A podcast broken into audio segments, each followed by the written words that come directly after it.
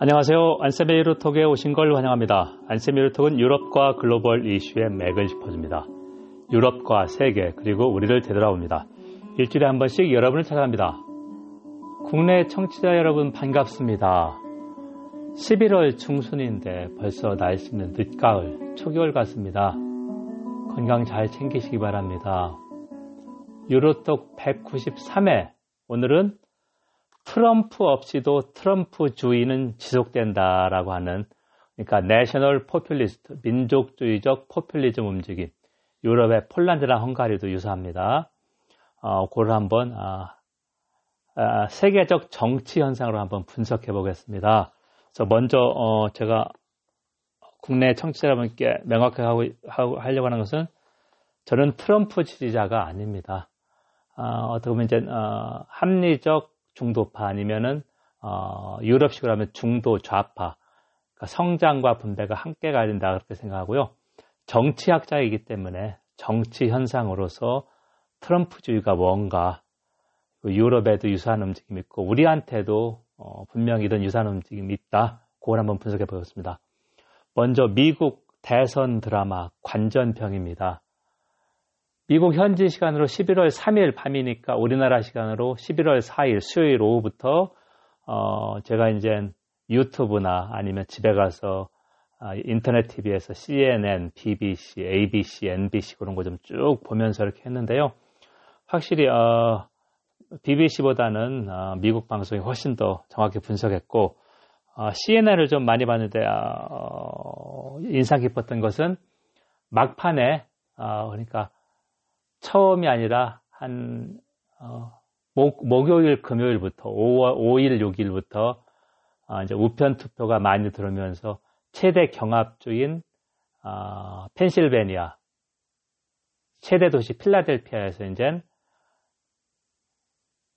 바이든, 조 바이든 후보가 앞서가기 시작했습니다. 그래서 이제 CNN이 정확하게 이제 통계 분석을 하는데 필라델피아가 펜실바니아주에서 최대 도시고 여기는 최소한 80% 민주당 지지다. 그동안에 4년째 아, 힐러리도 그렇고 하면서 앞으로 여기가 뒤집을 것이다 이렇게 어, 전망을 했는데 어, 몇 시간 후에 이게 일어났습니다. 그래서 상당히 잘 어, 분석했다 이렇게 생각하고요.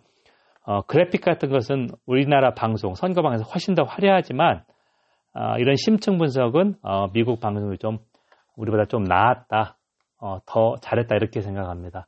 분석이 좀 괜찮았고요.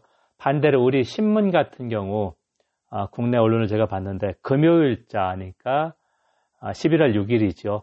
그러면 마감이 11월 5일 한 저녁 8시 아니면 저녁 12시까지인데도 아직까지도 트럼프 우세를 점치고 있었습니다. 많은 언론들이니까 좀 아, 이게 잘못 본 게 현장 투표를 많이 한 거는 공화당이고 우편 투표를 훨씬 많이 한 건 민주당입니다. 이거 이제 개표가 진행될수록 경합주 같은 경우 어, 바이든이 유리한데 헤드라인을 그렇게 뽑았습니다. 그래서 조금 좀 어, 안타 조금 부족했다 우리 언론이 어, 그렇게 생각하고요.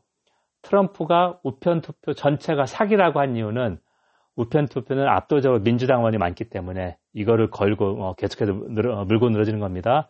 그리고 제가 미국 대선이라고 하는 드라마 관전평이라고 했듯이 트럼프는 어, 모든 법적 수단을 다 강구해서 끝까지 가볼 테고 안 될 경우에 어, 백관에서 쫓겨나듯이 나올 것이다. 그래서 이제 미국 언론이 걱정하는 게 어, 오바마나 오바마가 2008년 어, 조지 부시 그쪽하고 정권 인수받을 때 상당히 잘 됐다. 그게 이제 기본 예의니까.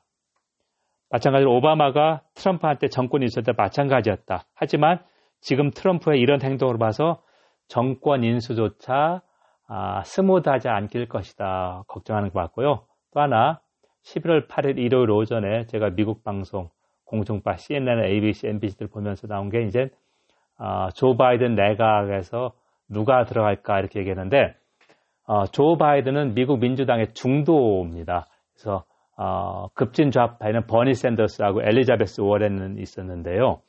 아무래도 노동이나 이런 쪽은 버니 샌더스 파가 자기 파를 심으려고 하지 않겠나 이런 어, 분석이 있었고 어, 미국 언론 또 하나 분석하는 게 상원은 어, 공화당이 과반수를 유지할 가능성이 높다.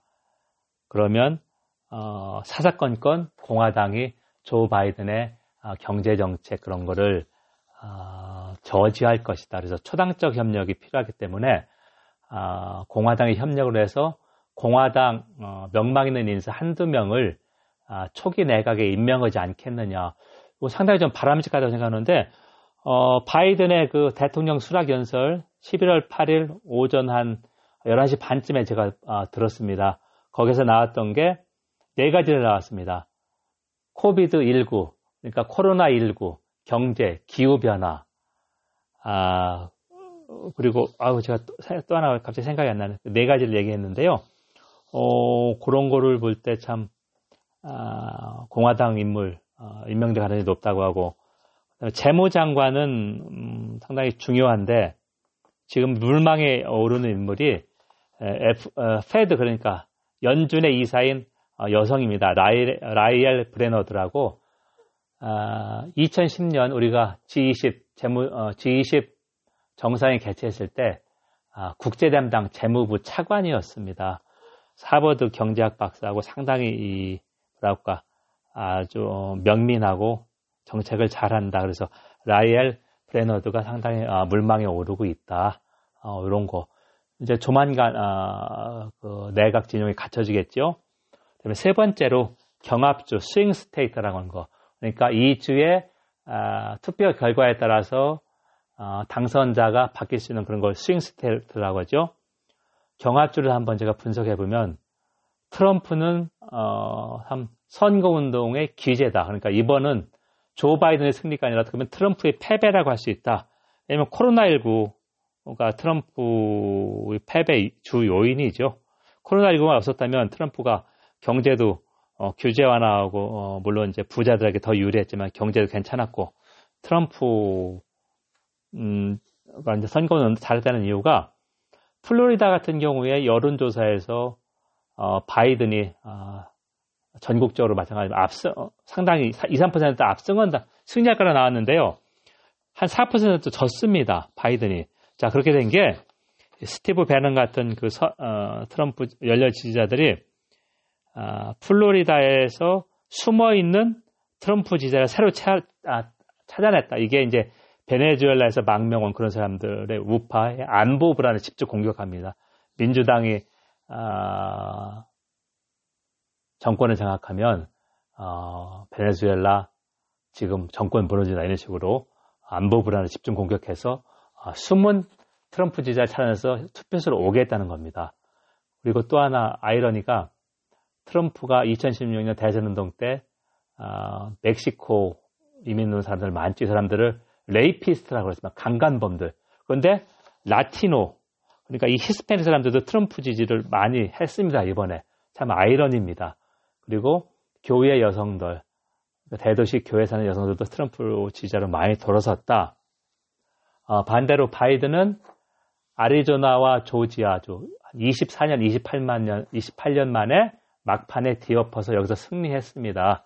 그리고 어, 처음에 말씀드렸던 필라델피아, 아, 펜실베니아주 최대 아, 필라델피아에서도 아, 승리를 해서 요번 아, 어떻게 보면 승리 그거를 좀 굳혔다. 그렇게 쓰는데요. 자, 여러분 지금 안쌤의 유로톡을 청취하고 있습니다. 안쌤의 유로톡은 유럽과 글로벌 이슈의 맥을 짚어줍니다. 유럽과 세계 그리고 우리를 되돌아봅니다. 일주일에 한 번씩 여러분을 찾아갑니다. 어, 이번은 어, 글로벌 이슈로서 트럼프 없이도 트럼프 주의는 계속된다 이거를 좀 분석하고 있습니다. 자 그럼 이번 선거 결과를 어떻게 해석할 수 있느냐? 하나의 미국의 두 개의 민족이다. One America Two Nations라고 어, 미국 외교, 외교 협회 CFR의 리처드 하스 의장이 어, 대선 직후에 어, 기고에서 이렇게 평가를 했습니다. 트럼프를 지지한 사람이 한 48% 가까이 됩니다. 바이든 지지하는 50% 조금 넘습니다. 어, 그래서 트럼프는 2016년보다 훨씬 더 어, 직선에서 더 많이 표를 얻었습니다. 자, 이거는 무슨 말이냐면 트럼프가 내세운 정책이 유권자들 호응했다는 겁니다. 그래서 보통 white working class인데요. 어, 백인 노동자 계층, 그러니까 백인 고졸학력 이런 쪽에 이 사람들은 기존 정치권에 분노했다. 그래서 반기성 정치다. 자, 그렇기 때문에 바이든은 4분의 3은 국내 정책에 몰두할 것이다. 외교 정책은 미국의 국익을 위협하는 그러니까 어, 북한 핵같이 그런 데만 일부 할애될 것이다 이런 식으로 좀 우려되고 있고요. 그다음에 트럼프주의가 뭐냐? 어, 제가 어, 155회 그러니까 올해 1월 14일 방송에서 명확히 얘기를 했는데요. ENCS입니다. E는 economy 정치나 동맹보다는 경제 우선이다. N은 nation state 유럽연합 같은 국제기구 초국가 아니라 민족이다. 왜 국제기구가 우리의 주권을 아, 간섭하느냐. 민족. C는 culture입니다. 정체성의 정치.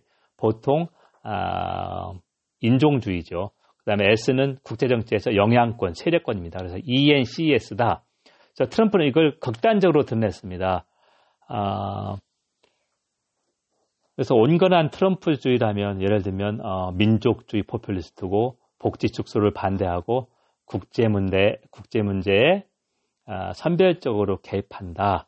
자, 그래서 트럼프 없이도 트럼프주의가 계속될 수 있다는 것은 트럼프를 지지한 거의 절반의 미국 유권자들 그리고 어, 온건한 트럼프주의자 그러니까 특징이 어, 선별적 국제 문제 개입, 어, 민족주의, 어, 주권 우선 어, 그런 거. 그러면 영국의 보리스 존슨도 마찬가지입니다. 어, 브렉시트 지지자도 마찬가지고 폴란드나 헝가리도 마찬가지죠. 그래서 이게 이제 1980년대 어, 레이건주의, 신자유주의죠. 국가가 문제 해결하는 게 아니라 국가가 문제라고 얘기한 사람이고 국가 경제에서 국가 역할을 아주 최소화하는 건데 레이건주의가 어, 미국 공화당 하다가 90년대 들어서 공화당을 표류했습니다. 그래서 민주당이 어, 꽤 많이 정권을 차지해서 클린턴도 재선했고요. 오바마도 위시했으니까 재선하지 않았습니까? 자, 그래서 어, 트럼프 없이도 온건한 트럼프주의자가 집권해서 공화당은 어, white working class 정당이 될 것이다. 백인 노동자 정당. 원래 백인 노동자 정당은 민주당이었습니다. 어, 이렇게 바뀔 것이다. 그래서 바이든 어, 대통령 당선자는 healer하고 unifier 그러니까 분열을 치유하면서 어, 국론 분열된 국론을 통합하는 사람이 될 것이다. 참 이게 참 쉽지가 않습니다. 상당히 어려운 일인데 이렇게 좀 전망을 하고 있고요. 제가 청취자 여러분께 하나 정보 하나 알려드리고 싶습니다. 어, 구글 앱스토어 플레이 장터에 가면 투어 라이브라고 있습니다. 그러니까 어, 생방송 투어라는 투어 라이브, 생방송 투어라는 얘기죠. 그게 뭐냐면은요, 어, 국내의 주요 관광지 오디오 가이드입니다. 그래서 하나에 보통 1시간 정도인데 3분짜리 한 15개, 20개가 들어있습니다. 오디오 가이드. 그리고 하나에 한 3분 정도인데 이 전체 가격이 어, 커피 한 잔 값입니다. 5천원에서 8천원. 어, 요거 한번 어, 들어보시면 예를 들면 국내에서 경복궁도 있고 국외 여행은 뭐 일본, 대만, 어, 유럽 여행, 스페인 다양하게 많이 있는데요. 어, 저는 6년 동안 공부한 영국 캠브리지 오디오 가이드를 제작해서 올렸습니다. 그래서 한번 관심 있는 분들은 가서 샘플로 하나 들어보리, 어, 들어보시고 관심 있으면 어, 커피 한 잔 값으로 해서 어, 구입하셔서 들으시면 어, 랜선 여행이죠. 당분간 1년 정도는 해외여행을 못 가니까 들어보시면서 영국 한번 이렇게 감상하시면 어, 도움이 될 거라 생각하고요. 올해 안에 제가 하룻밤에 읽는 영국사를 어, 다시 이렇게 이제 어, 오디오 가이드용으로 만들어서 그러니까 다시 재, 재제작하는 거죠. 어, 영국사도 이 오디오 가이드를 올릴 예정입니다. 자, 경청해 주셔서 감사합니다. 여러분 지금 안쌤의 유로톡을 청취했습니다. 안쌤의 유로톡은 유럽과 글로벌 이슈의 맥을 짚어줍니다. 유럽과 세계 그리고 우리를 되돌아봅니다. 일주일에 한 번씩 여러분을 찾아갑니다. 오늘은 트럼프 없는 트럼프주의는 계속된다. 아, 내셔널 민족주의적 포퓰리즘이 미국뿐 아니라 유럽의 폴란드, 헝가리 그리고 우리나라에서도 일부 이런 조짐이 있다. 요거를 한번 좀 분석해 봤습니다. 아, 이게 이제 크게 보면 세계화로 피해를 입은 아, 중하위층 그러니까 정보화, 아, 세계화로 공장은 이전하고 이런 것을 기존 정치권이 어, 정책으로 포용하지 못했고 어, 트럼프 같은 포퓰리스트가 나타나서 내가 너희들을 우회해준다는 정책을 피면 선거거든요. 그렇기 때문에 기존 정치권이 이걸 심각하게 받아들이고 어, 이들을 위한 정책을 펼쳐야 된다. 아, 그런 의미였습니다. 감사합니다.